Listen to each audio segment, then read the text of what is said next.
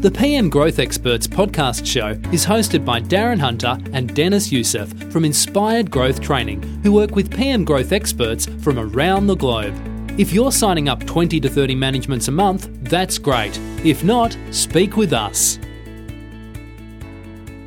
Hi everyone, Darren Hunter here with Dennis Youssef. Today we have uh, guest BDM Nick Giles, all the way from Southwest Sydney. How you going, Nick? Good, mate.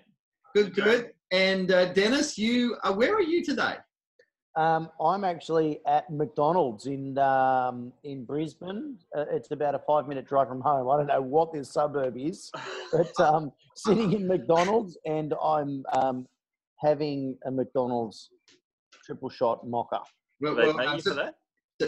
So people that are listening, this is actually a, video podcast. You can actually watch that on Inspire Growth Training. Go to the Knowledge Library. Go to uh, our video podcast from there. But of course, we we have the audio versions available on iTunes and Podbean if you are on Android. And uh, so, yeah, just uh, I think Dennis, you've had some uh, technical problems moving to your new location in Brisbane, hence you have to go and find some Wi-Fi spot somewhere. But there's always technical problems. But look, just moving on.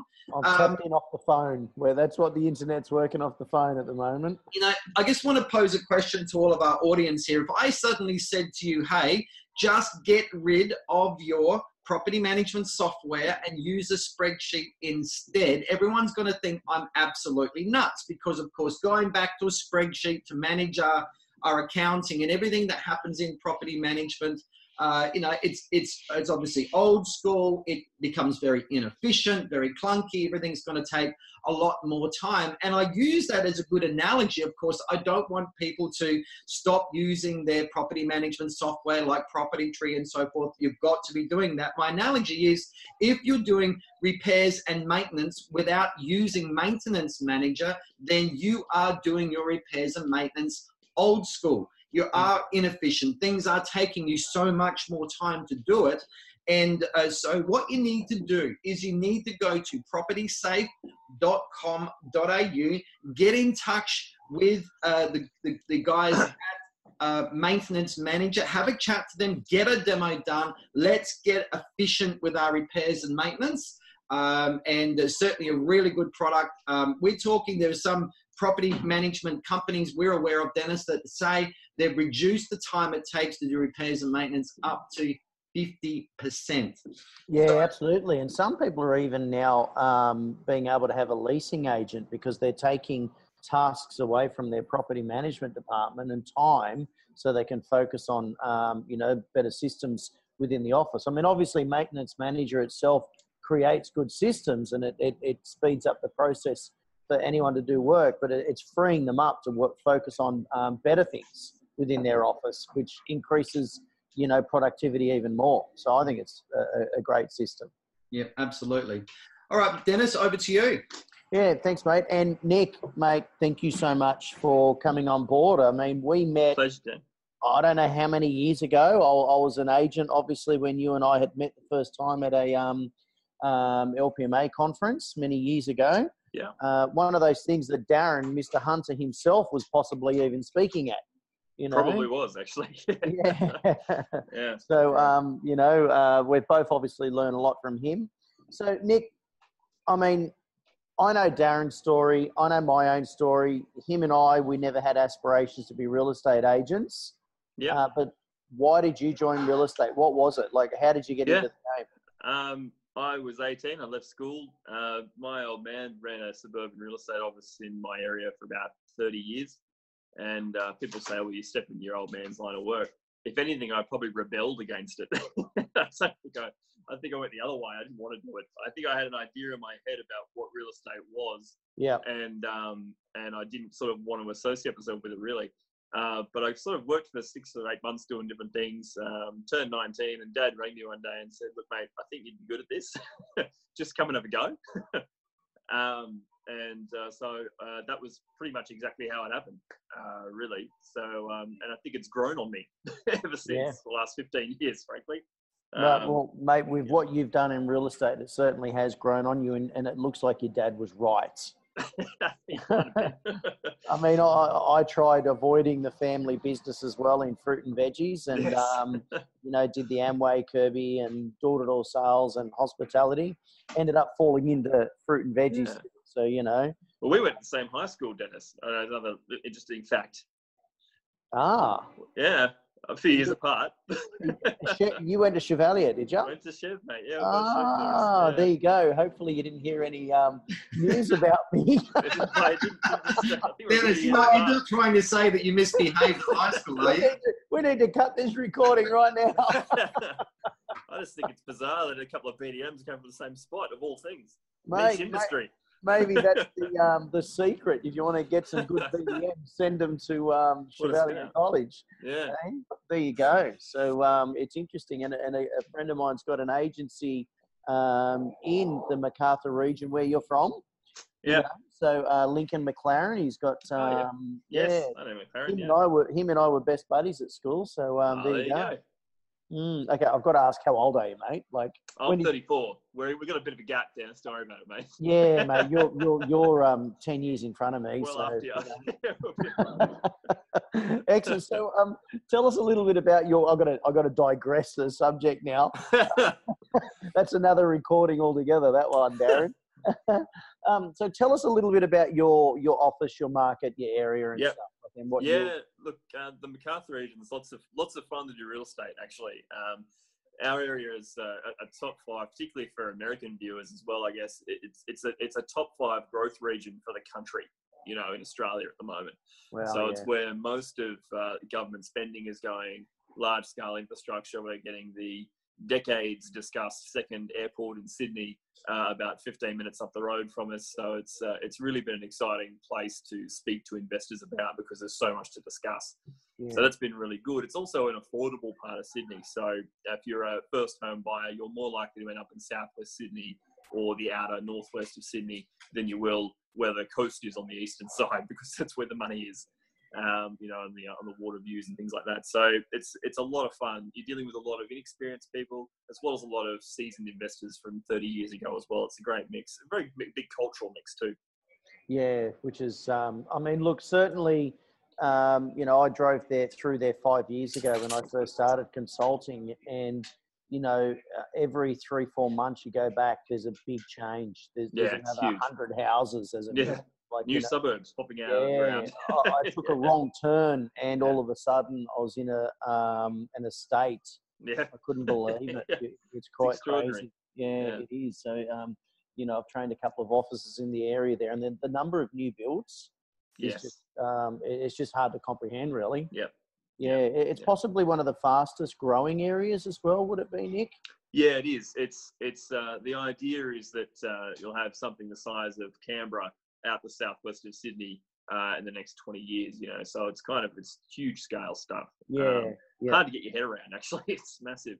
That's Yeah. um, you know, and the and the government spending, and particularly the airport, given that in Sydney it's been discussed for, geez, four or five decades. You know, and then it's finally been signed off on. It's coming in the early 2020s, and that's a, you know, a big deal. Yeah, so for anyone um, obviously outside of Australia, Sydney has only got one major airport, and um, this is big news having a second airport.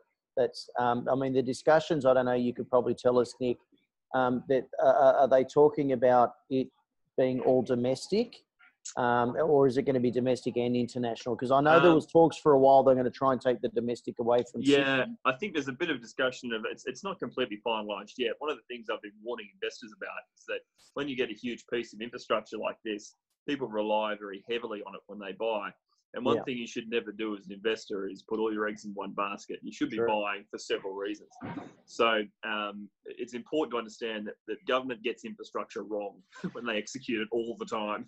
so where roads are, are, are intended to be now might not be quite where they end up, you know, and all sorts of things happen. So um, there is a bit up for debate, um, as well as the curfew, uh, which is uh, Sydney's sort of famous for having a mascot for a long time. You know, where you can't sort of fly between 12 and 6. There's talk about it making it a sure it's a 24 hour airport and things like that. So there's Yeah, a bit of yeah. bit few bit of uncertainty yet because they're a few years away, but they have stuck the shovels in the ground. So things are Yeah, happening. which is awesome. Um, I mean, which is a big people possibly don't realise that Sydney to Melbourne used to be the busiest um, Yeah. uh, route in the world.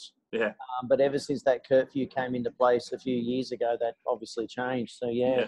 So Yeah, um. Nick, tell us uh, about your growth. So how many doors or how many numbers have you listed just in you know in your last twelve months? Uh, well, looking, I, I was sort of looking at the last few years, um, the last sort of five to six years. I've, I've Yep, signed yep. just under just under a thousand properties, about 970, 980, I think it was. Massive work. um, around that sort of arena. Um, I think I tried to always be averaging somewhere sort of 16 to 18 a month. That sort of an area seemed to be an okay kind of area to be in, I suppose. Uh, I had one month at 39, which is which I can't even think of how I got that many at that time, and then another uh, month at 27, I think. So I was in the 20s quite a lot, but yeah. I think yeah. 16 to 18 seemed to be a where it settled for the most part. So, Yeah. um, which means I probably should have been looking for five or 10 percent more. Really, you shouldn't really settle any number, I suppose, but it's um, where it seemed to end up, I guess. Yeah, and were you a pure BDM? Uh, Was that your? Were you were Um, you doing other tasks as well? So you were also overseeing that department, I or was for a while, yeah. For, for a few years, I was just a BDM, a solo artist, um, for a while, and I, I was lucky in that I stayed to worry about my stuff. I could Yeah. go and sign them, and we had a, a, a procedure in place. Then I looked after um, uh, the business development and leasing areas of the business for a while. So we had uh, four or five staff kind of in that little group for a while. Yeah. Um, so we split off leasing, which was kind of a long-term intent for us to do. Um, then we uh, we sort of mucked around with that structure a little bit, learned how it worked. Because when I became a BDM, we didn't really have any structure for it at all. We just kind of invented it and trial and error as we went for the first Yeah. couple of years, really. And we, we never really well, stopped. well, there's never been there's never been a template anywhere. I mean, I think you and I became BDMs around that similar time, and there was, there Yeah. was nothing to look to. no, at we, all. we had no idea, and everyone Didn't we what was- everyone thought- yeah, we always Yeah. asking each other, "What do you do? What do you do? Yeah, you do?" didn't, Like, didn't know what know? was good or bad either. Like No. that was the annoying thing is you don't know Yeah. whether you're going well or you're not because there's, there's no really, you know, looking back Yeah. now, it's like holy crap, we're going pretty well. But but you don't really know that at the time. You're just doing the thing in front of you. you That's know, right, uh, and, and then you change things accordingly. Obviously, your numbers would have been affected when you were doing leasing, and then they would have picked up when you you took that leasing away, and you could focus more on the prospecting. yeah, side, it's it's a you big sort of. I mean, one thing I, I I think there's a few things to learn. I'm sure we'll discuss them later, but I think the um you you, you learn over time that the more focused you are on a single task or two or three tasks, the better you are and more Yeah. effective you are, generally speaking. Um, and that's the way I've tried to approach it for a while. You know, from that point Yeah. of view.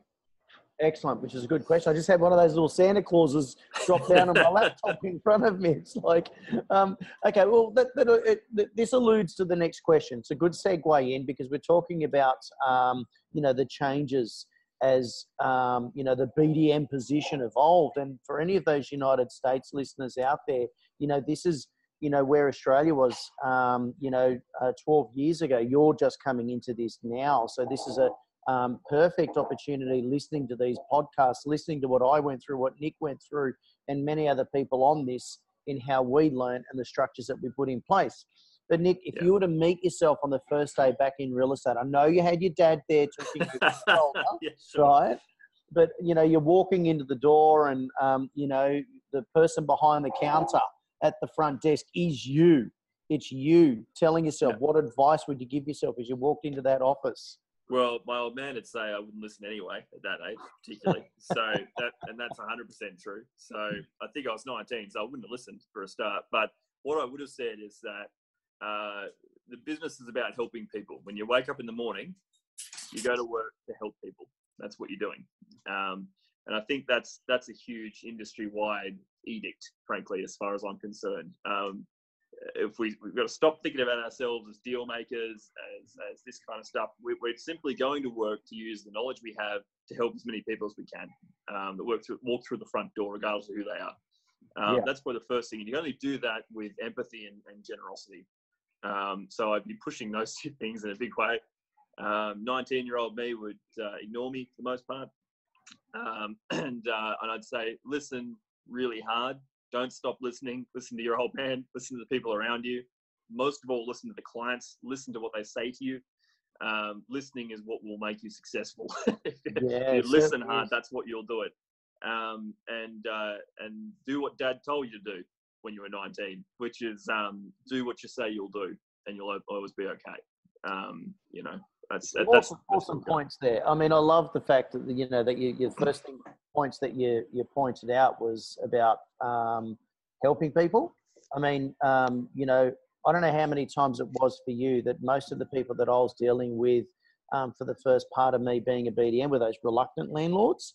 Property Yeah. wouldn't sell, they're moving out, um, Yeah. death, divorce, loss of job, and default know, landlords we call them. yeah, yeah, default landlords as well. It's another way of saying it. And and you know what? They're not educated. They don't understand the processes of it. So you've really got to dig deep, and you've really got to ensure that you are helping them Yeah. um, and understanding. You know, meeting whatever their concerns are. They're not like your standard um, uh, investor that just cares about a percentage return or a yield return that they're going to get on their their property.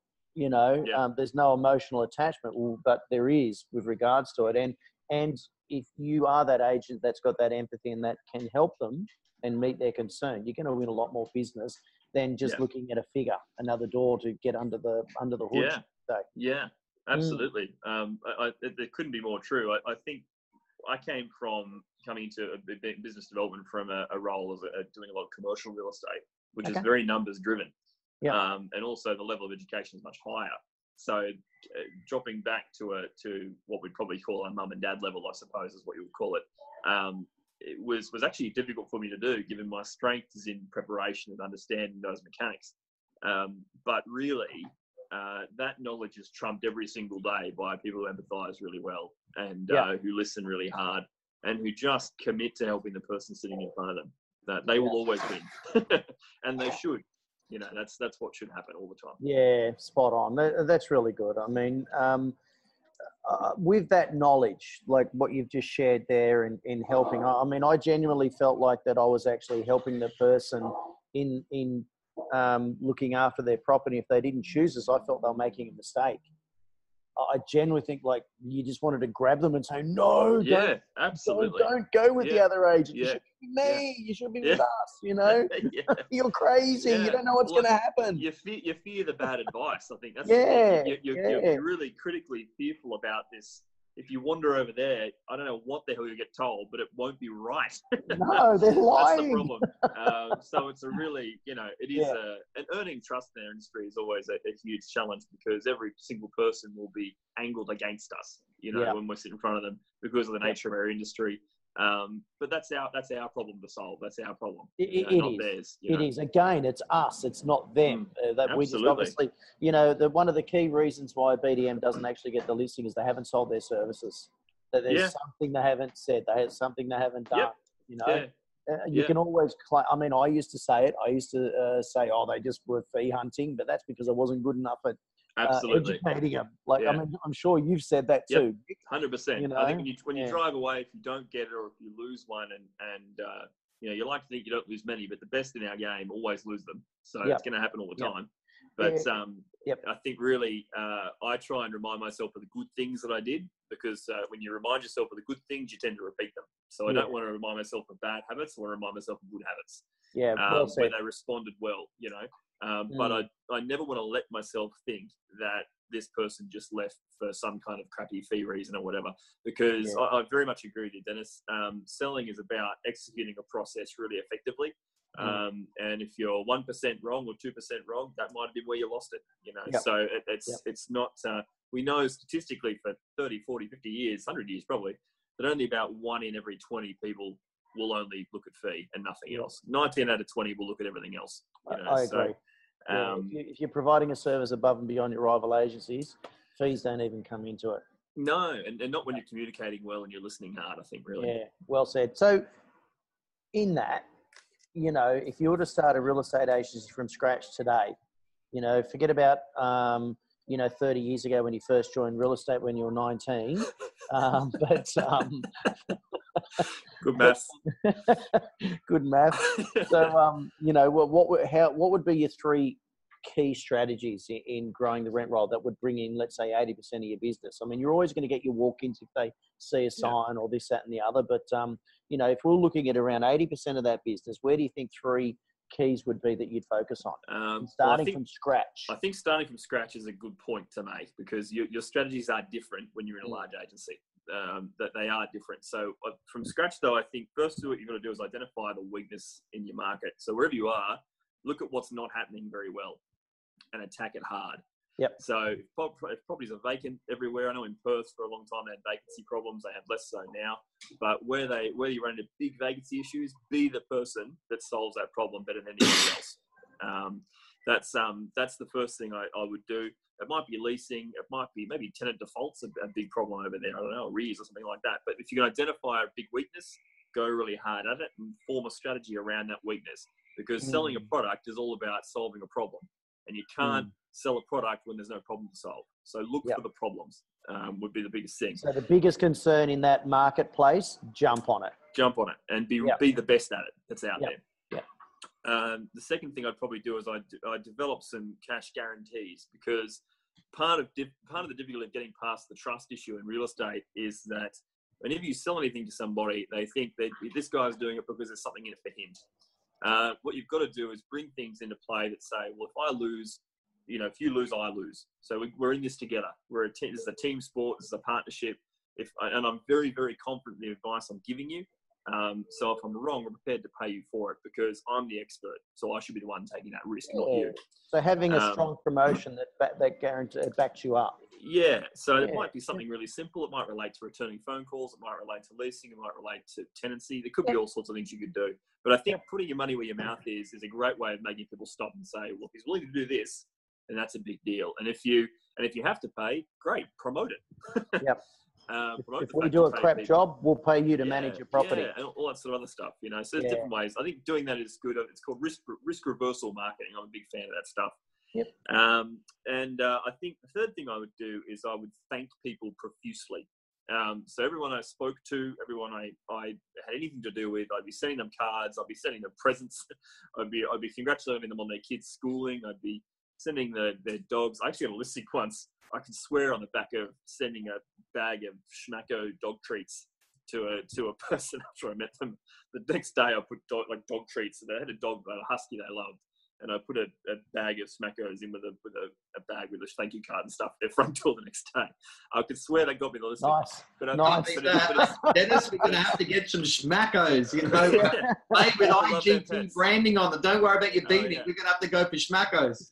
Forget the People love their beanie, like forget the shirts, We're going to go Yeah. dog Soft treat. Dog treats. Dog All about treats. the dogs. forget the pins, we're getting dog That's it. treats. Oh, the pins are awesome, by the way. Uh, the um, so I think that's probably the big thing, and I think in conjunction with all those three things, I'd concentrate on being a social media educator. So Yeah. I'd uh, I'd make sure I was getting on social media, not looking to sell a single thing at all, just looking to impart as much knowledge as I could. Um, and I think that's that's a huge thing as well. I'd be I'd be working very hard at making myself the authority in the area. So. Uh, and that can be done lots of different ways, but socially, that's a, a really great way to do it. It's just giving away everything that you know. Um, You're putting a you know. smile on Darren's face because he loves his content marketing. Yeah, So um, whether it's through memes, through video, through um, uh, educational quotes, educational tips, yeah, you know, um, yeah, and and how Darren does it, he, he he's mixed it up. Like like this, for example, is content. Yeah. marketing. What we're doing, we're going to educate people on on the success of what you're doing, etc. And you know, and then people recognise that branding. And then Darren, you know, um, I mean, he he's done one that's just gone nuts. My phone just doesn't stop vibrating with all the notifications. yeah. No, it's great, and you guys are a good example of that. I think really, and there's not really enough of it in our industry, to be honest. Um, there's still too many agents trying to sell properties on Facebook and stuff. Like it's just not the place for that stuff. Um, and it's uh, what you should be doing is emoji. oh, it's just it drives me nuts.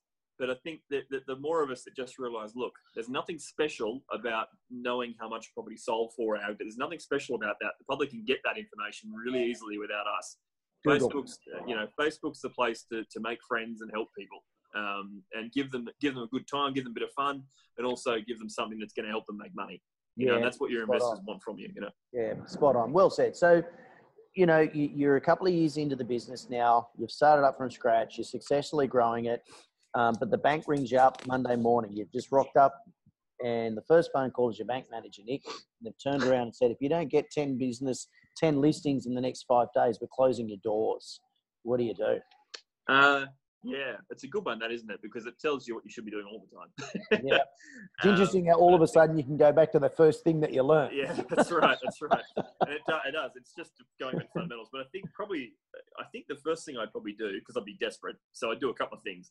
I would, I would be launching at every owner with a vacant property like you wouldn't believe because that's the most obvious problem to solve.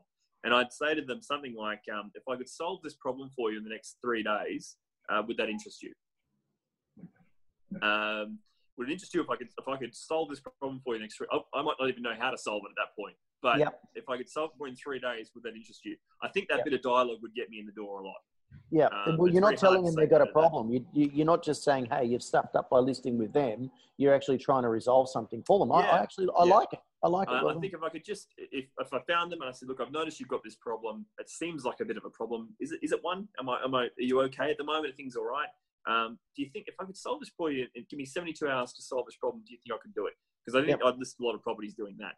Okay. Um, the second thing I, I would do is I, I and I do I wouldn't do that just with like Gumtree or whatever it might be here. I'd, I'd go into online forums. I'd, I'd go to social media for all different ways of getting to owners and so as well. Um, so I'd have an offer around that kind of mark.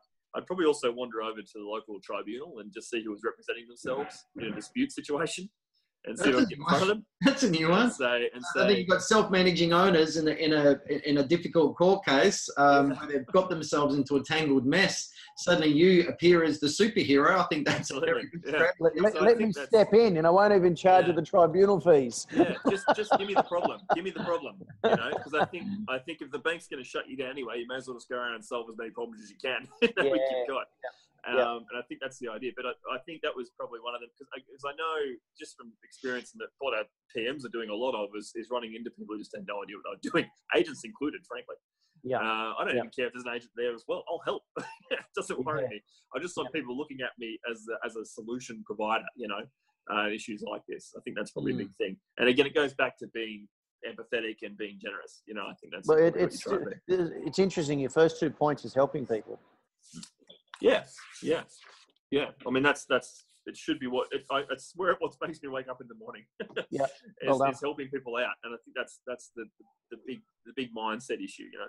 Mm, mm, well done, excellent. So um, yeah, there, there's some uh, two good strategies there. Just to add to that, Kate, my boss, used to email me the, uh, the she'd screenshot the list and let me know who's going to the tribunal. Uh, in my career in real estate, I never went to the tribunal once. Um, certainly, I'm happy to Neither. admit that. Never went once. That's because I never managed a property once. Yeah, me too. me too. I can tell you, I'm the same the same boat. Yeah. You know, uh, my name was brought up a few So am I times. the only property manager here? Am I? That's what You are. and you're certainly a different personality trait to Nick and I. I mean, you didn't go to Chevalier College for starters, you know. So yeah, that, that's awesome. Yeah, All right. So, um, Nick, with your, I mean, you know, congratulations on your growth. You know, under six years, you signed up a thousand properties, or to our Americans, a thousand doors. Uh, you know, that's no mean feat. I think you said that your average rent was four hundred dollars a week. For our Americans, that's going to be like your seventeen hundred dollars a month. That's that's uh, that's not um, as high as other parts of Sydney. So um, and now with um, uh, let, us just talk about your, your growth strategy. So for that last year, you know, when you were probably bringing in some of your best numbers, I would assume, what were your top three uh, best strategies um, that you worked um, in that, you know, that last year or so? What were the, what were your, the three strategies Yeah. that got you the best yield? Um, okay, the most the one one that really stands out the most because it, it really stuck out like a sore thumb when it was working well was when we made uh, a lot of ground in our Google reviews at the time. That was what made huge ground. We, we were Yeah. suddenly getting phone.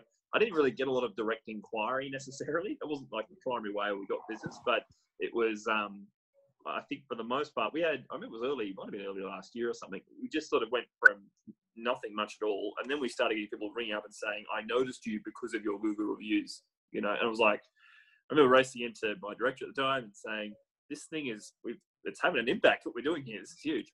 And we had, uh, we incentivized our staff. We gave them, I don't know, 20 bucks a review or something like that to just go and make sure we're actually getting them in the door for a while. We went from about 90 to about 140 or something um, in that time, which was, I can tell you, the next best agent in our region was about 15 you know, so we, we were the obvious one. yeah. Um, you know, and it was, it, it, went through a period of time where we just got piles of business through the door because of that. And given it's so powerful when you've got 150 testimonials as to what you do, uh, when you're importantly when you're addressing them. So when they when they actually go to Google, they leave the review, actually reply to them and say thanks for your feedback or whatever it might be, something to actually say you care that they actually did that. I think is really important.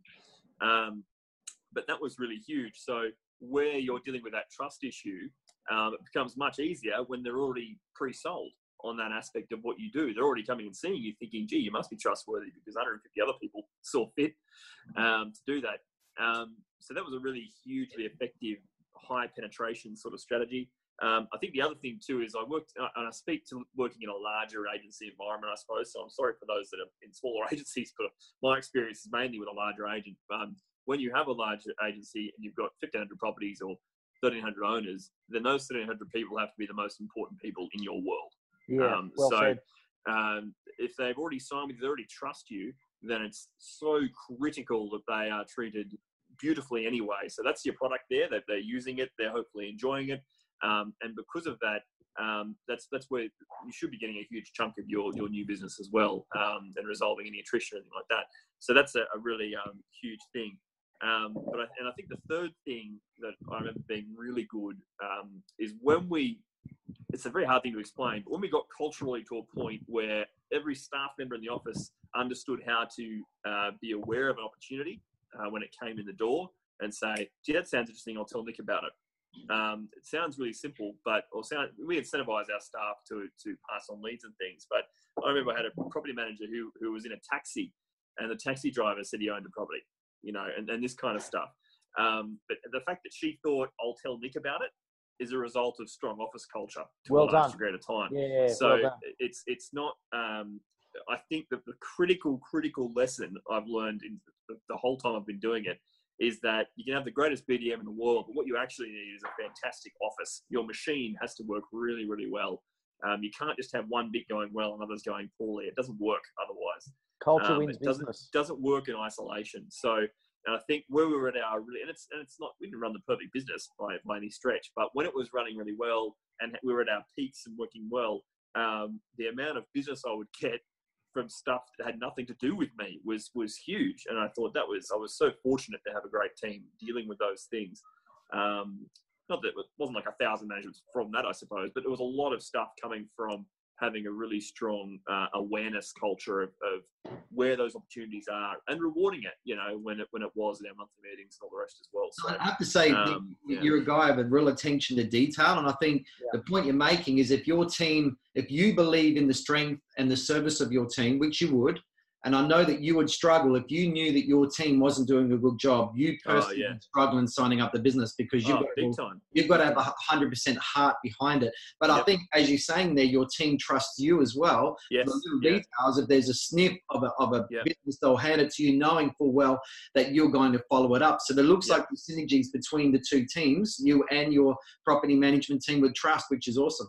I think so, and not just making sure as a BDM, you're not setting up your property managers to fail you know, like you, have got to, as a BDM, I think that there's a natural bit of hesitation from PMs to BDMs because they just worry that there's a guy who's incentivized to bring in all this sort of stuff.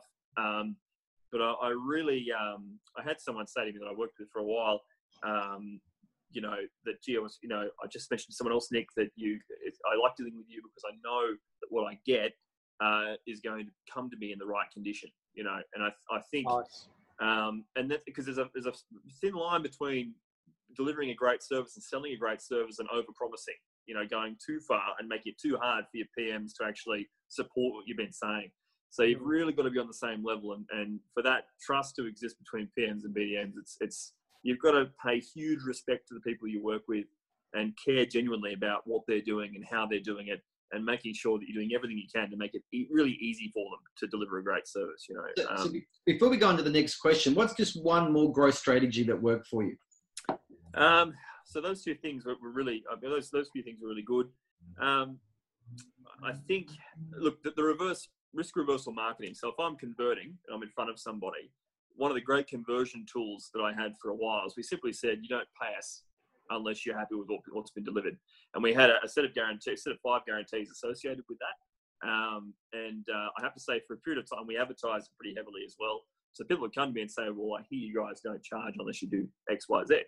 Um, and I think that was going back to to what I'd do if I was running out of business or what I'd do if I was starting an office. I think it's it's all the same thing because if you've got a great product, you can't. There's no point in being the sixth best in your market. If, if you're going, you're going to lose marketing opportunities if you're prepared to be mediocre. Yeah. Um, so Yeah. go a stretch, go 20% further and say, you know what, I'm going to pay you if I get this wrong. Yeah. Um, so because can we're I so, ask, and how, have the how evidence. were you marketing? If I can ask, so you, you mentioned that's what you're marketing. What platforms were you marketing? Was it newspaper? Was it Uh, letterbox drops? Was it it was- sales? Was, it, It was flyers? online. It was through our existing clients. It was Yep, through yep. our add, add another property, and you'll get this. Yep. Um, okay. We Yep. did it uh, social media as well. Um, but we're still doing it now, I think. Um, and uh, we did. Uh, I think we did a bunch of a whole stack of letterbox drops as well. So a bunch of Cool. Which was pretty surprisingly really useful. Actually, we got some business You from did, that. uh, mate. So I'm I a think fan of DLs. I'm a yeah, fan of it, it worked really well. We did it Yep. sort of through our sort of 10, 10, 20 sort of marketing, so our, our just lease and things like that too. So there were there were it was a coordinated effort of, of doing Okay. that. But I think Cool. being able to sit and say, well, I'm going to lease a property after this amount of time. You have a tenant who pays your rent because if those things don't happen, you you know I will simply pay you this amount of money. Uh, Sure. And you can go in half an hour if you want to. It was a bit cleaner than that, but that was a really effective conversion tool, I think. And and when you, but you've got to support it with evidence too. You can't just say I'm, I'm fantastic, so I'll do it. But here, because people become suspicious if you do that. So you've got to say, okay, well, here's some evidence as to why. Uh, Sydney, it takes 20, 20.8 days to lease the property on, in on-market times, nearly three weeks. For us, it's 12.2. So of course we can guarantee we'll do it in a certain amount of time because we very rarely go beyond it. You know, if we're paying guarantees every week, we'd go out of business. we're doing it because we actually solve the problem. You know, mm, Well done. so there's different ways of dealing with that. But that was a, I think, really, really effective way for us to get business from here. Moving on to the next question, Nick, I think we're probably crossing the lines a little bit here. And let's just talk about you're sitting in front of an owner and an owner says, look, why should I go with your company? What's different with you and the other agent down the road? Um, what's your, you know, your points of difference that right then and there you would say, well, we're different because what, what, what did you, what have you got that's effective and impresses prospective clients? Yeah, can I just say something about points of difference? That sometimes this can be construed as a bit of a magic formula to get listings. I don't like thinking about it that way. I think that my if I've had success doing this, it's because I'm procedural. um, and I think the, the reason I say that is because sometimes you don't know that a point of difference is a point of difference. So the person sitting in front of you may have seen five different agents who have neglected to say 10 really important things. If you're the agent who says all those 10 things and the eighth thing comes along, oh, we check, you know, your tenants are blacklisted. Really, do you? No one else has done that. They might do it, but they might not have said it. They haven't talked about it, correct? So everyone Yeah. could be doing the same thing, but one person mentions it, you get the Absolutely. Yeah. Yeah. So if I'm in front of a client for an hour, an hour and a half, um, I used to say if I was in front of a client for an hour and a half, I reckon I'd very rarely not get them. You know, Yeah, well it's done. just one of those things because we've built a relationship and we're talking about all the important stuff. Um, so yes, you, you need really critical points of difference. And I spoke about the risk reversal marketing, which is still a pretty strong point of difference in most marketplaces because most agents who compete against don't have the balls to do it, frankly, and they're not good enough to do it. They just can't. The quality isn't there for them to do it. Um, so that's that's a really critical thing. But I, I really want to point out that if I'm with a client and I'm going through the process correctly, um, then I'll discover a point of difference that I didn't know was a point of difference, but is for them. Um, and that's that's most often what's been successful. I've found over the years. If there's if I've hit upon a particular thing that's worked, it's because I've said, well, I've got these bunches of things. I'm identifying what the problem is. I'm listening really hard. I think I understand what the hot button for this client is, where the pain points are.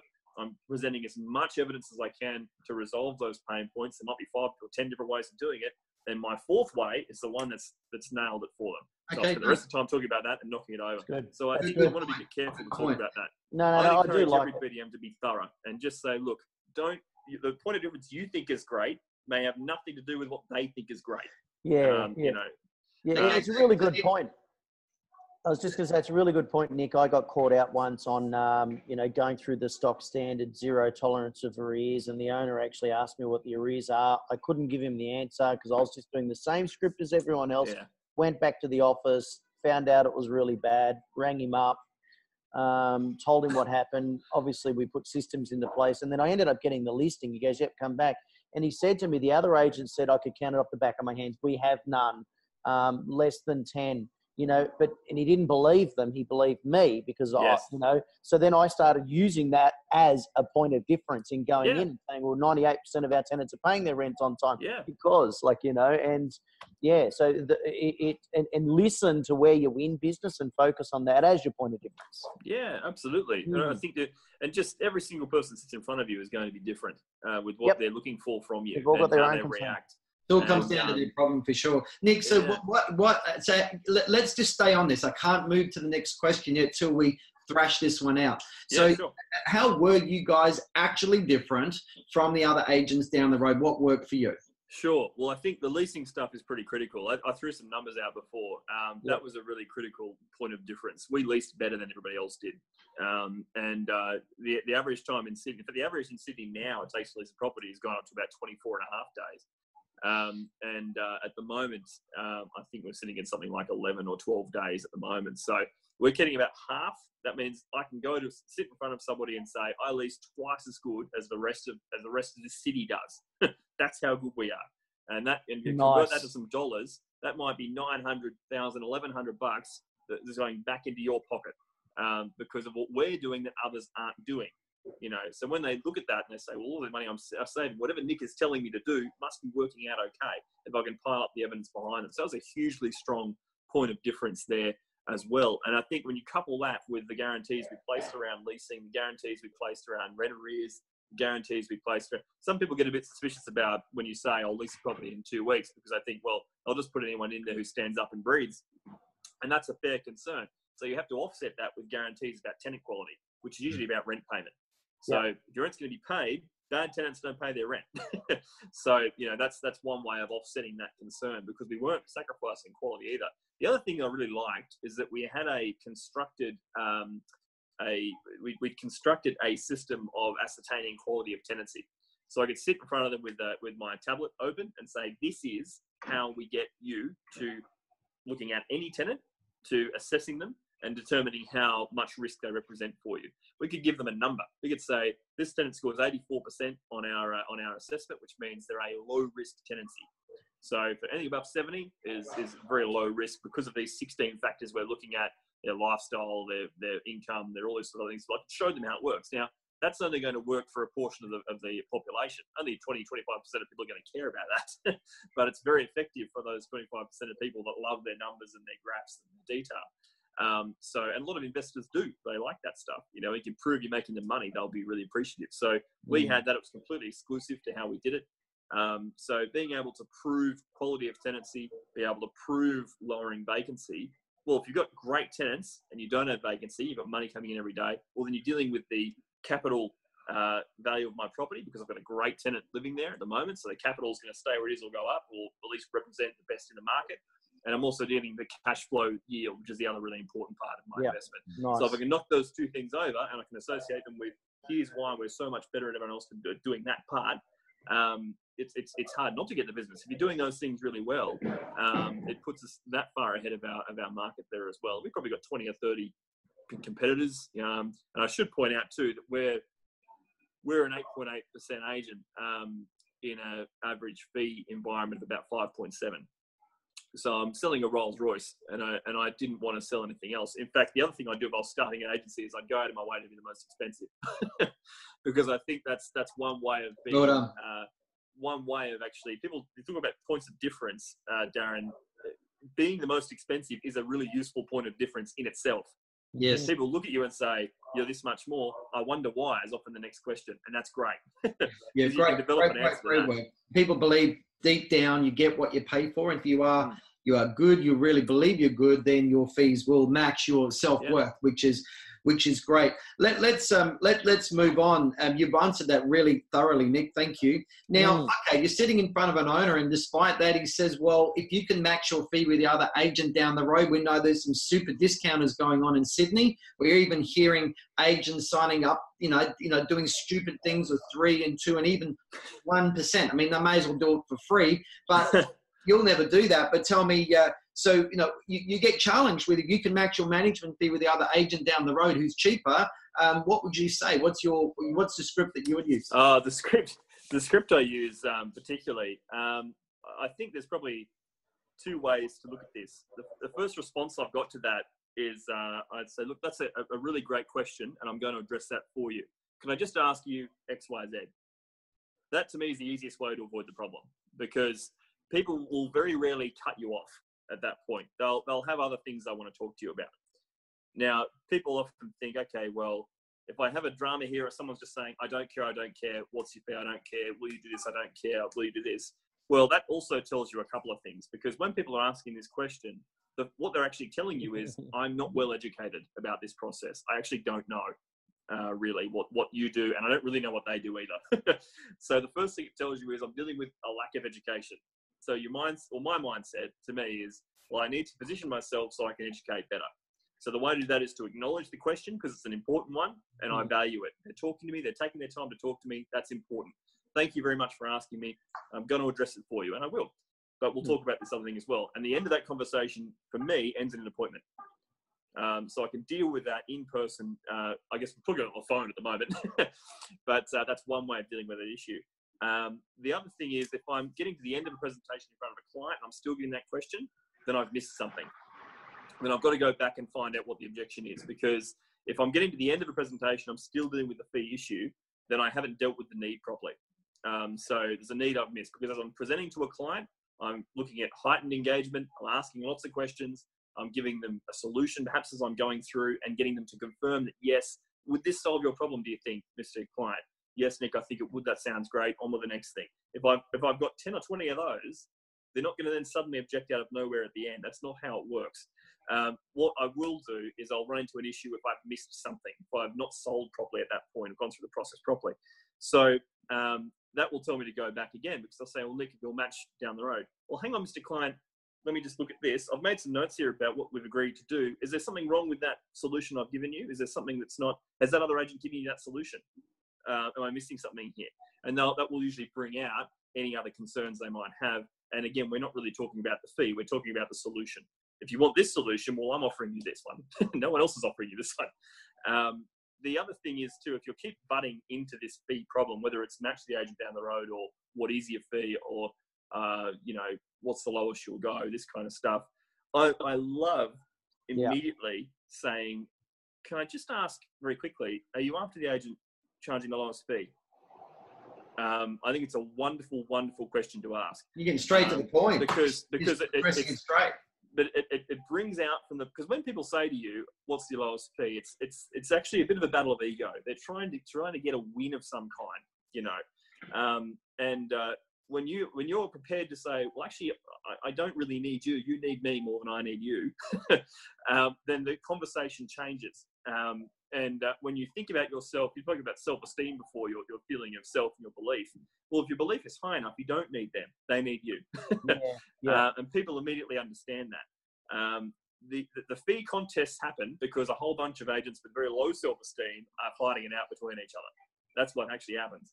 Um, and it's a very common problem. So when I say, can I ask if you're after the agent with the lowest fee? What you get is a response mostly which is, oh, no, no, no, no, because nobody wants to be a cheapskate. I can tell you. So it's very rare. I can, I reckon I can think of half a dozen times where someone says, yes, actually, Nick, I am after the lowest fee. And if you are, well, that's not us. No worries at all. But if you want the best advice, because if I say to you, I'm the best option for you, then I'm only giving you the best advice that's out there. Then I can't encourage you to go somewhere else because I know that the best advice is here. If you don't yeah, want that, that's okay. There's other ways of going about it. But this is the, the best advice, uh, and that's where the difference really lies. Um, because I don't really want their business anyway. They're coming yeah, in with the wrong, yeah. and i have come, I've come to like my plan F. You know, I'm well down the plans. I'm said, you know what, I can't help this person, um, yeah. and we can't help everybody. That's the reality. Um, so, we can't. So, um, Dennis, before I hand back to you, um, Nick, you made a good point there that you know you need me more than I need you, and it leads me to a script that uh, a guy called George. I wouldn't say that, by the way. Yeah, George, George, from Vegas. Uh, I've he, met George. We met George in Vegas uh, a few weeks ago. He took us uh, out for a tour in the suburbs, and we, we spent some time training in his office. And uh, George, you know, had a script, and he says, you know, well, Mr. Smith, you know, let's just look at it this way. Um, you know, if you don't sign up with me, my world doesn't change. You know, we still have, you know, we still are doing fine. Our business yeah. is not going to change whatsoever. Everything just ticks on quite nicely if you don't sign yeah. up with us. But it, if, if you choose not to go with us, your world's going to change dramatically. Because yeah. if you go with a, a, less quality agent, which is likely, you're going to get, you, we may get the wrong tenant. You're going to have, you know, all sorts of problems that could cost you you know hundreds if not thousands of dollars and you're going to lose your peace of mind and end up coming yeah. back one or two years later so yeah, I, I thought that was a really good angle um, yeah, of, uh, yeah. of, his way of explaining it, knowing, you know, he knows his worth, he knows how good he is compared to the other typical agents that he's got that that client could choose to go to. Yeah, and he also think... said, he also said, and would you like me to stop answering your calls? Yeah. Because that's what typically the competitors do. They don't answer your emails. They yeah. don't return your calls. They don't do anything. So if you want me to match their fee, I'm going to have to match their service levels too. And it's not going to be pretty. So therefore, our service levels are higher. Our fees are higher. Um, you just got to make a choice. So yeah. Dennis, um, Dennis, over to you. Yeah. So Nick, um, uh, what? So obviously, you know, you once you get systems in place, you've been a BDM for quite some time um, and KPIs, key performance indicators, become they can become natural to you. You know, so um, I had certain KPIs I had to meet by, for example, I had to list a minimum 15 properties a month, right? So that was one example of a KPI. Another one was, you know, I had to do um, two week follow up calls after the lease signing. So that was part of my, you know, um, KPIs that I had to do. So, uh, what what are some examples of you know key performance indicators that you did to to grow the rent roll or, or to keep the systems flowing, you know, in sure. building those pipelines and um, yeah. Look, I, I was well. I was fortunate um, in that where the time that I had to focus on just being a business development manager and just thinking signing new managements and, and nurturing those relationships is all I have to worry about when I come into work every day. Which is which is what I would recommend for any BDM, frankly. If you're going to employ someone, that's that's the preferred way to do it. Give them the least number of things to worry about, and they'll do the best at it, basically. Yep. Yep. Um, so the four KPIs I, I think I, I committed to mostly, uh, really, and there were others as well, but but I think of course these four is where it comes down to is uh, your con- so connections made. Um, I, I wanted to get in touch with maybe 20 people a day and that, that might be it might not necessarily just be the phone it might be other ways as well but connections that you're making talking about real estate talking about investment um, the second thing is appointments booked uh, certain number of appointments booked um, the, your appraisals that you're actually doing and the new managements you're signing so those those four yeah. so yeah. if you track those four you can get it, it creates a process from talking to a person to signing them up uh, and that's and that's easily broken. You can break it into fifty if you wanted to, but yeah, there's yeah. those four. I think are the simplest ways to do it. Any more than three or four KPIs, I get a bit lost. I think keeping it relatively simple is a, is a, pretty good and, thing. And those four that you're talking about, how many connections you're making to how many appointments? If you're not getting enough appointments in there, you know you need to work on what are you saying in the connections. If you're getting the appointments and you're not doing the listings, then you know you need to focus on what are you saying at the door. What are you saying to client when you when you're pitching yeah. for the business. Because so, from those KPIs, you can draw conversion rates. You can yeah. you know you can very you can diagnose it. it, it yeah. Without measurement, you can't diagnose the problems and you can't celebrate the wins either. So that's right. Um, you've got to understand where, where you're at, and I think that's those four for me have always been the easiest to worry about. Um, and uh, I, I, think um, you know, looking at conversion rates maybe over three to six month periods of time and seeing how you're traveling is good because yeah. you can fall into habits of saying similar things over and over again that maybe aren't as effective as they once were. Um, maybe you need to change up a, a, promotion. Maybe you need to move something around. Uh, maybe your concerns of your market have changed, so you've got to attack it a different way. Yeah. Um, it's such a quick moving leasing and management generally is a very quick moving part of the industry. So yeah. Yeah. You, you sort of have to pay attention all the time yeah, the market can certainly change within a week. If you've got 50 yeah. properties similar in the marketplace, all available at once, all of a sudden those the the, the returns are going to drop. I mean, look, yeah. if you're not making those connections, then you've got to focus on mm. okay, what am I doing? We're not getting Google reviews anymore. Okay, I haven't done letterbox drops. Oh my goodness, I haven't called my current owners. I haven't done this, and, and yeah. it makes you really look all those connections. Yeah, absolutely. Yeah, so, and it's this. Yeah Yep. So I was just going to say. So, what's your your focus? What's your um, growth goal for the next twelve months? What, what, what, where are you focused on there for the over the next twelve months? What's your your focus for growth? Well, I, I suppose my focus at the moment is in a slightly different role. So, so I'm not doing traditional BDM stuff. Yep. Um, just at the moment, I'm, I'm forming different relationships for different reasons. But what I can say is that I want to take the same strategies and shift them into a different arena. So the, the, the same uh, the same strategies I've used to to pick up new managements, uh, I guess I'll be using to advise principals and help them with with other things as well. Um, and uh, so I'm, I'm, moving into a slightly different type of role uh, at this point within the business. Yep. Um, so uh, I think from that point of view, I'll be looking to, um, I guess, expand the, the, the, knowledge base for a lot of offices about rent roll growth within a particular franchise group. Um, and uh, and that's a really big thing um, for, for us generally. So I think from from that point of view, uh, my goal will just be to make sure we're bringing in more and more people that think the way that we do about how you grow rent rolls and how you think about treating treating clients. In fact, treating people generally speaking in real estate um, is a is a really huge bugbear of mine at the moment, particularly. Um, I think um, part of what I'm thinking about moving forward is that shifting our focus away from, if you think about our selling part of our industry, for instance, we celebrate big commissions, we celebrate transactions, all those things which are understandable but we should be celebrating how we're making people feel mm. and how we're mm. um, and, and how we're enriching the industry and, and changing perceptions of how real estate agents are viewed in the community. Um, because I, I view what I do as a noble trade, something that, that, that is offering genuine assistance to people who don't have the knowledge I do um, and uh, who can benefit from it. Um, and uh, whether that involves me picking up a listing or not, or picking up a management, um, you know, I, I, trust that if I do that well enough, the business will come on the back of that. Yeah. Um, and that's so I think part of my goals moving forward is to is to spread that edict a little bit as well. Okay, so just before we, we finish up, just our last question now, Nick. And uh, uh, as you're aware, we run the Inspired Growth Conference uh, in July every year. Um, and if you were, uh, you know, let's say you were speaking on stage, you were speaking to principals, real estate business owners, you're speaking to BDMs, uh, you, the people that are responsible for growth, you know, and you've got one minute to talk to them. What's your most important thing that you would say to them? Uh, worry about your product first. Is it worth selling? Um, eight out of 10 agents have something that isn't worth bringing to the market. Um, so that's the single most important thing.